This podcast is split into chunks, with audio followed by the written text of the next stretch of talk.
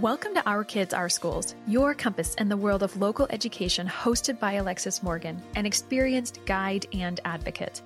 This space offers insights designed to serve parents, teachers, administrators, school board members, and community stakeholders. Every episode is designed to equip you with the knowledge and tools to be an active participant. This podcast isn't just a dialogue, it's a movement a movement that encourages collaboration to foster a thriving school community because together, we can, we will make a difference. Hey, friends, welcome back to the podcast. I received some information from some parents from the Idaho Falls School District prior to the school board election, and I wanted to follow up on this one of the ideas that I'd shared in an earlier podcast because I think when I hear things around the state of Idaho, I want to share it with my listeners. So, these parents worked really hard. There was a parent group that worked really hard to get three particular candidates on their school board. And in the end, when the elections came through, they got two out of three of their candidates on the school board, which is great. so commendable. One of the parents in this group shared screenshots with me about the final voter tally. And for the one candidate who did not get elected to be on the school board, they lost by one vote. And I think that that can feel totally heartbreaking to lose by one vote and think, oh, you know, if one or two more people had turned out, it might have turned out differently. But also, it just goes, it's an example for all of us that one vote in a local election really makes a difference. Your vote, my vote matters when we're talking about local elections. And I just think that that's such a great story that captures that here in the state of Idaho for us. The other thing that I wanted to share was that this last week, I was able to attend the Idaho School Boards Association annual convention. I was there as the president of Idaho PTA. We had an exhibit table and we were able to interact with school board members and superintendents from around the state, sharing Idaho PTA's mission, some of the integrations that have happened over this over these last couple of months, things that are coming up, and that parent groups are really important in our districts. Regardless of if they're a PTA, PTO, or booster, we really want to come together and share our voices. And the school board members were great. I would say a majority of them were very responsive to wanting to be aware of what was going on with parents and sharing valuable information with their schools, with their parents, and with their patrons. And two major takeaways I had from the event were one, Idaho has some great school board members who care deeply about their school districts, their school communities, and all of the different components that fall within that. And not only that, but they work to stay current on what's going on for their school district and using data and using surveys and interacting with their entire school community. And we see the benefit that those school districts receive because they do that. Also, it was evident to me that some school districts are not school boards, excuse me, some school board members are not clued in on what's going on with their parents or with their school community. And I think that that's such a disservice for the entire school community in that area. I will say that yes, there is something to be said for our school board members. These people are volunteering, they don't get paid for this. And so it does take a lot of time. And in our rural communities, there are only so many people who can serve in these capacities. And I think that there's just for me, I feel gratitude for people who are willing to serve. Having said that, with that service comes a level of responsibility. And I I also don't think that some of our school board members around the state are really embracing or understanding what that responsibility is to their school community, to their to the district employees, to the students within the schools, to the parents and also to the patrons. I just don't think that they are really embracing that responsibility and that's unfortunate because it's a major disservice to the entire school community. So, one of the things that I want to do is encourage you to reach out to your school board member, whether that be via email or like going to a school board meeting and introducing yourself somehow. Let yourself be known to your school board member because they need to know that we as parents and patrons hold them accountable for the choices that they're making for our school districts. And they need to know that they're accountable to the parents and patrons and also district employees for the choices that they make. Okay, so the thing that I really am focusing on today for the podcast is excuse me, I've had a little bit of a virus. Uh, the thing that I'm focusing on today is a research paper that I found a couple of weeks ago that was published in 2020. And the title basically starts the word on the street or the number from the state. I do love a catchy title. And so this this title caught my eye and I thought I want to take a look at this. And this study wanted to know what parents and patrons prefer when learning about schools and what they're what they choose based on what they're how they're learning.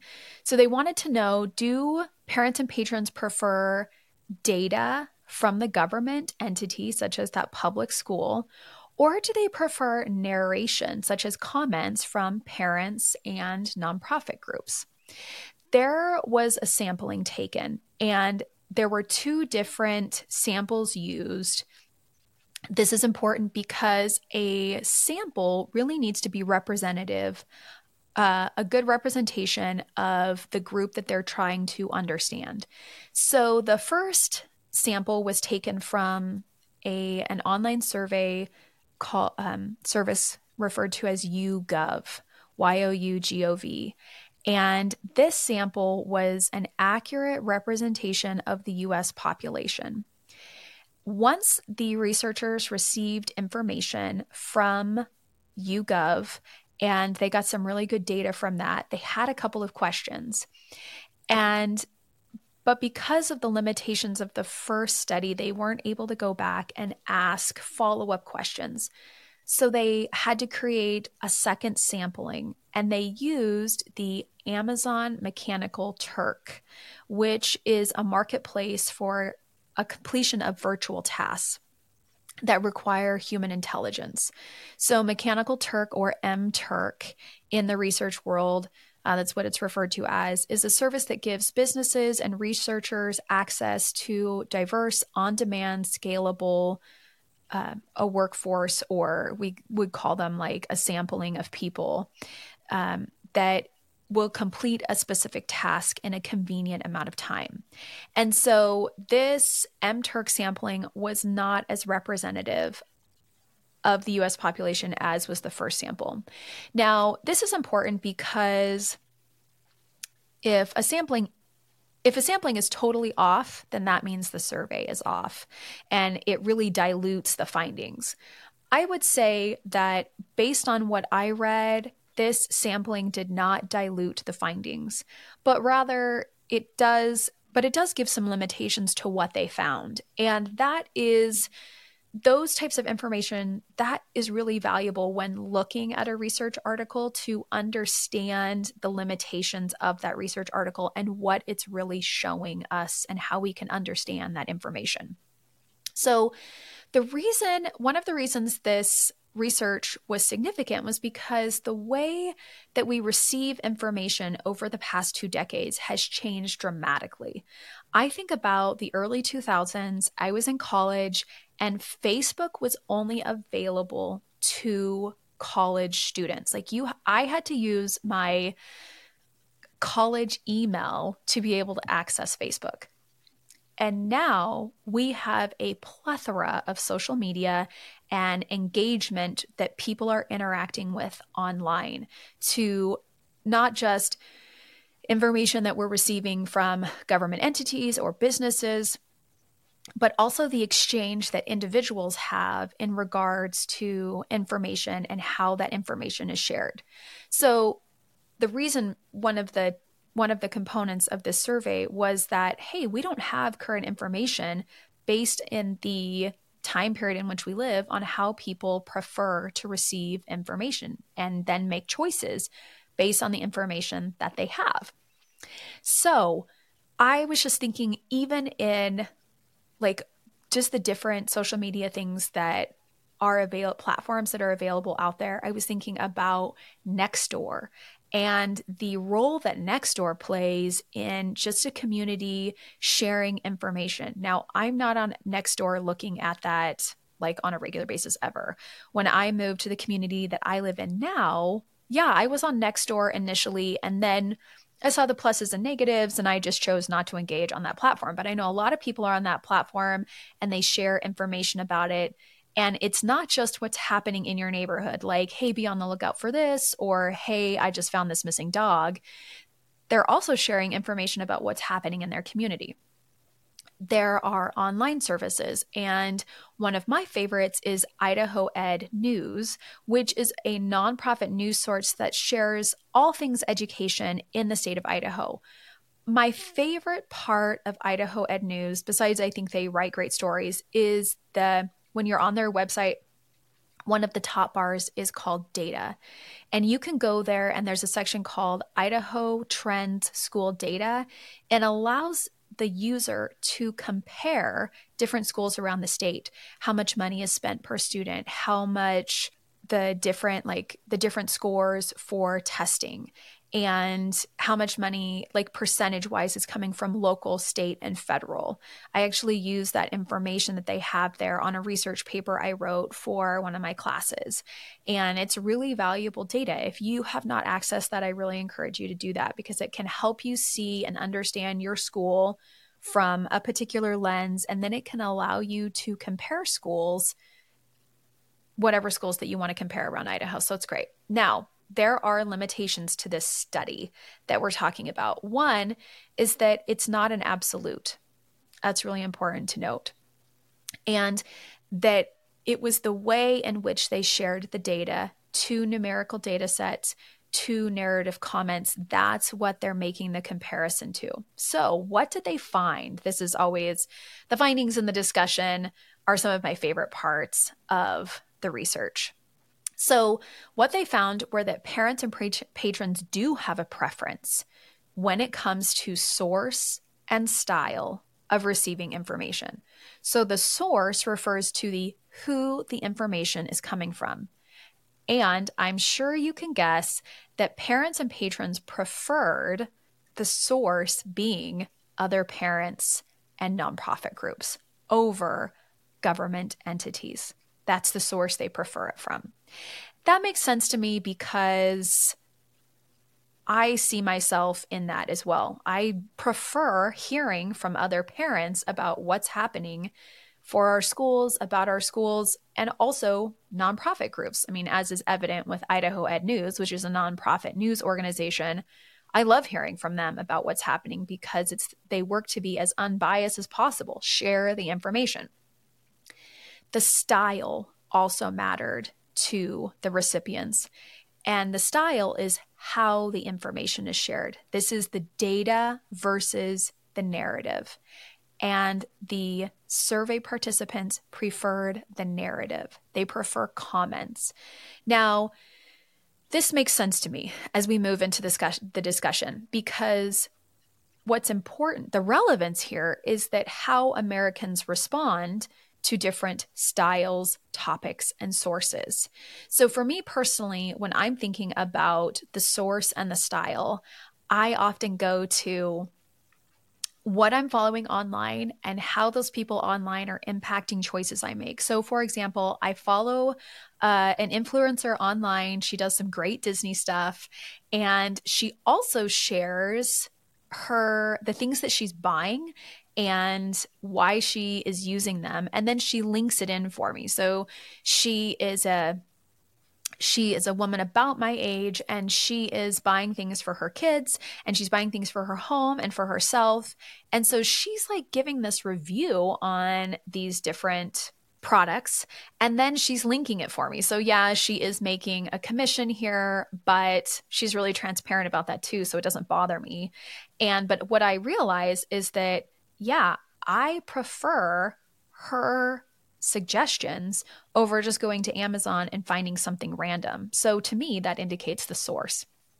Then the style, like when I am go like oh, so Amazon is such a it's such a relevant uh, company.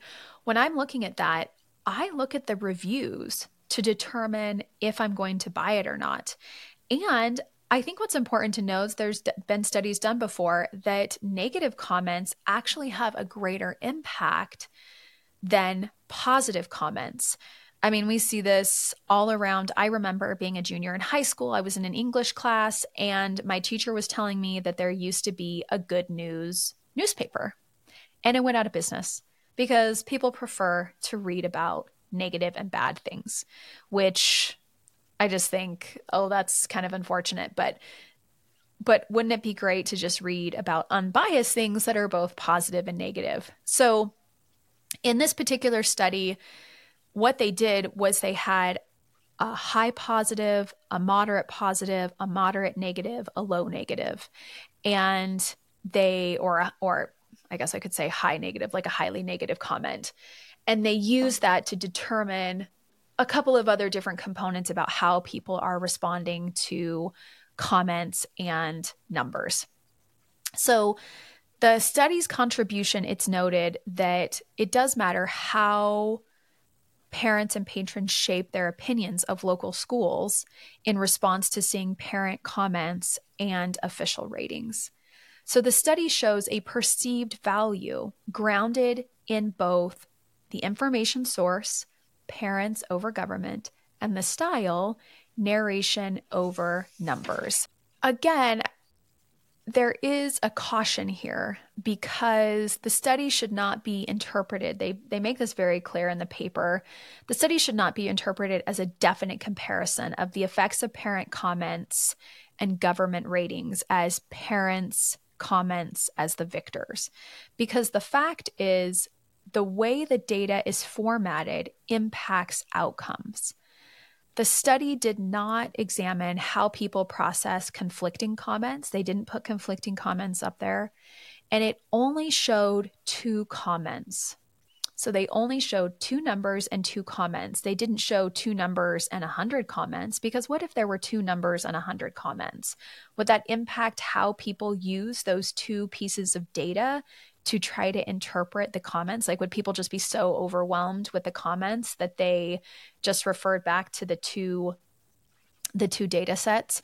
So I think that that's like a major limit. That was basically one of the limitations of the study. But there is still, regardless of those cautions and the limitations, there's still things that we find about this that are applicable, that are really important for us as people within a school community to understand. Now, one of the things that I loved was that they gave suggestions for public institutions. So that would be our school district is a public institution the Department of Education. That's a public institution. And so there were three suggestions that I'm going to point out here because I think as listeners, we can do something within our school communities to share this information because I think at the end of the day, for me, I want my public school to be successful just like when someone becomes a leader of an entity and maybe I don't really care for that leader very much, and maybe I love the leader, either way, I want them to be successful in their role so much as their success is going to impact my kids, me, my like my family, my community. So that's just kind of like one way I look at it. So one, the first suggestion is government entities should consider providing narrative comments from expert observers, such as parents and teachers. I made a social media post last week about how how teachers are street level bureaucrats. They are frontline workers. They are the people every day who are interacting with the public, our kids, the parents. And these are people who parents have grown on some level to really trust with educating their kids. And so, getting narrative comments from teachers and from parents who are showing up at these schools could potentially help public schools as they work to share information about what's going on in their school to help the public, to help grow that relationship within the school community. A second suggestion was that there is potential value in more collecting and reporting constituent survey results. And we're talking about high quality user surveys. This is something that I think I, well, I know over the years I've heard some parents say, why isn't my school collecting more information from parents, from teachers, and sharing that information with us so we know, so we can all understand the pulse of what's going on within our communities. And I do think that there is a need for people to understand how others feel about what's happening in our school community. So it's interesting. My local school district collected a survey, and they did it after a group of parents urged them to send out a survey. Like, please send out surveys. So they started doing this a little bit more. And one of the things that they were trying to figure out was in reference to collecting more taxes and trying to address the building issues. What are some of the main concerns of parents? And they gave them lots of options. It wasn't just building issues, it was other things like curriculum, school experience, extracurricular activities, and they really had an opportunity to rank some of their choices. And in this survey, it noted that 75% of survey respondents care deeply. They're very concerned about building issues, capacity, and what we have within our district. So that's significant. And based on that information, the school board moved forward with a certain action. Now, they didn't do a lot of other things that would have helped them pass a levy that they put forth to the voters that got voted down in May. But they did do one of the things, which was collect a survey. And then they shared out that data with their with their school community. So that's important. Another suggestion is this is the final suggestion is that the government might not be the ideal messengers for performance ratings of some organizations. So the government, these are, this is when we say the government, oftentimes when people say the government, they make these blanket statements. Really, what we're talking about are the different departments within our, like, just our public institutions. So, you know, like we have the Department of Labor, we have the IRS, we have um, the Department of Education. There's a lot of departments. And so, particularly here, we're talking about the Department of Education and then our school districts. So, these government entities might not be the best messengers. So, who are the best messengers? Well, the survey noted that there is greater trust in nonprofits. So, when we look at nonprofits, we're talking about organizations such as, like in Idaho, we're talking about Idaho Ed News. This is a nonprofit news organization that shares out unbiased stories about what's happening around the state. Parents and patrons trust that news source to give them the information, partly because that news source has been has worked really hard to build that, but also they're a nonprofit and they're not the government, even though they are sharing information that they're getting directly from the, the government uh, data. the other thing, the other thing I think about are parent groups. nonprofits, PTAs, PTOs. These are nonprofit groups that have information and we are sharing it out they are sharing it out with their community. And so I think this just really points to the importance of government entities working with nonprofits to be able to help foster that trust within a community. The other thing that's really kind of a another subset of this idea is that government entities so if I, I keep saying that but i'm really talking about school districts school districts can help current recipients of whatever public service they're receiving better assess the quality of what they're receiving and the value that they're getting. And that can be an indirect path to sharing information meaning i was thinking about like a practical application like what does this look like and i thought okay let's let's think like um, parent teacher conferences and school board school boards district leaders teachers, we want our parents to attend parent teacher conferences. But when those conferences are over, there often is not like a customer service experience where we say like how was that experience for you what could have been better where um, what was great about it and would you be sh- willing to share some of this information with your friends like that encouragement of using parents to encourage other parents to attend parent teacher conferences. Where we find parent teacher conferences to really fall flat are on the middle school and high school level. I'll say that middle schools and high schools are not like as loving and welcoming as elementary schools, though I think some schools are really working to make a change in that. But I had an experience at a middle school parent teacher conference recently I didn't go to the high school parent teacher conferences. I don't know that I've ever actually been to one. It was actually kind of, I'm like sitting here remembering how one time I got, when my oldest was in high school, he wanted to attend his own parent teacher conferences. And I was like, okay, you go ahead and do that. You take that away because, and then he came and reported to me, which I thought was really cool. Uh, but for my youngest, who's in middle school, I was just they just had parent teacher conferences and they had kind of like more strict rules about what they wanted that experience to be because I think they were anticipating a high attendance. Well, they didn't get a high attendance, not from when, not while I was there.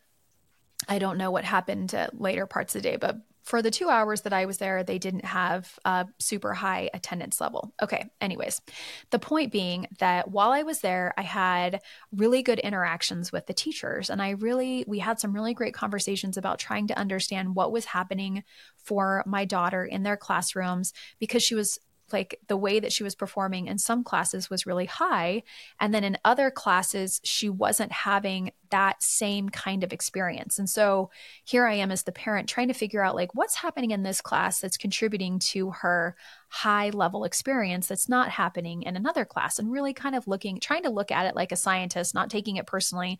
And it was a great conversation that i had just with a myriad of teachers very productive. And one of the teachers that i had gone there to learn from had said, Hey, let's have a really good conversation during parent teacher conference. So we didn't have to schedule at a different time. So we're having the conversation. I'm noticing that there's no one behind me in line. And so I just, we just kind of allow this conversation to continue flowing.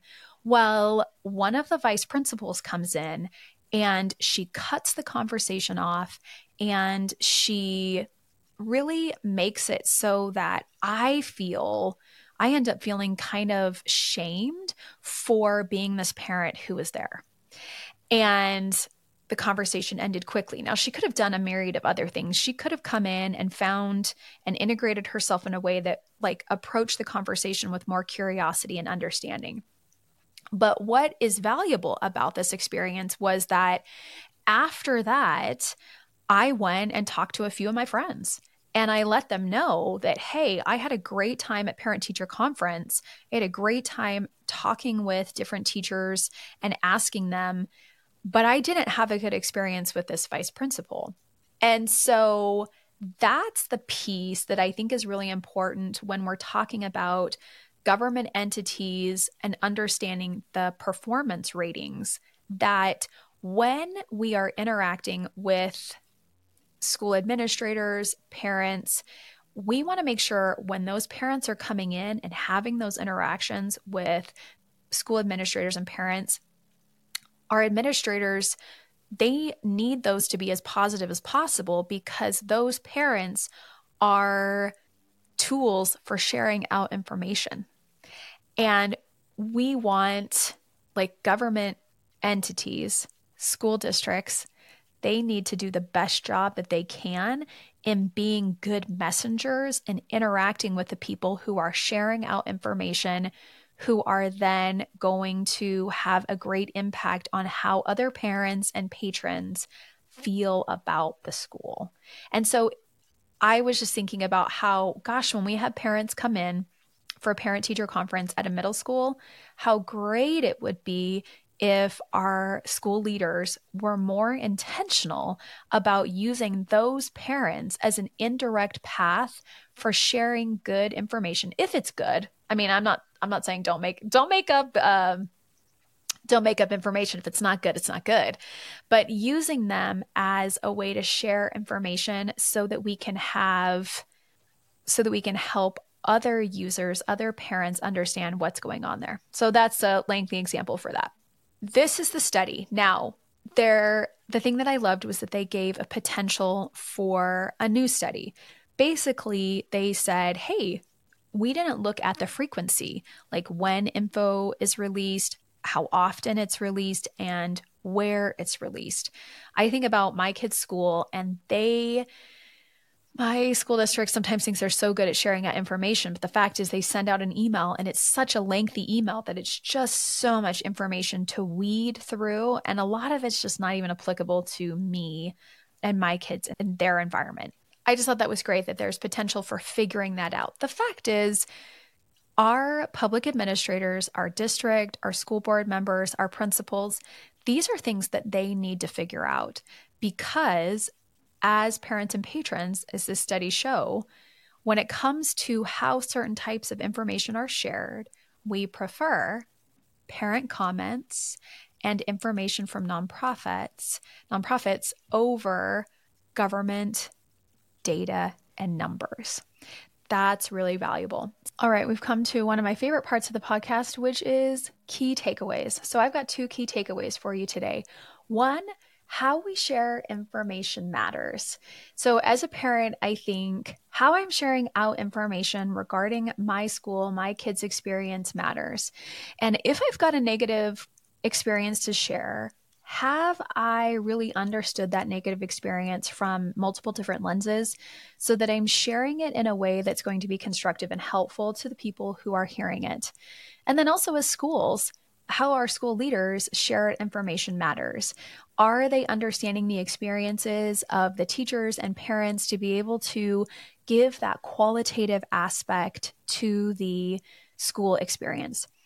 Now, what I am not saying is that I'm not saying that numbers don't matter. Numbers do matter. So when we're talking about numbers, numbers can have a great impact. For example, when we talk about 75% of a community turning out and saying, voting yes, 75% of voters saying, yes, we want a school bond to pass. Well, that number is significant, especially in Idaho when we think about how a supermajority has to pass a school bond is needed to pass a school bond.